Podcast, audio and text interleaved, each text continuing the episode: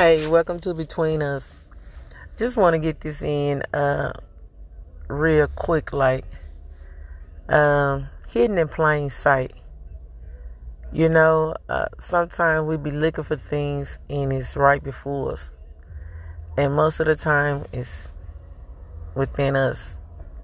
But because we don't allow this world and different things to distract us and cause distraction and cause detractors to come into our lives that we miss the blessing that God has before and it's been there all along and it's been hidden in plain sight. And that's the plain truth. Um, don't throw away everything that God done give you and don't abandon the ship. What you're looking for is within you and it's hidden in plain sight. You be blessed. Have a good day. And this has been Between Us.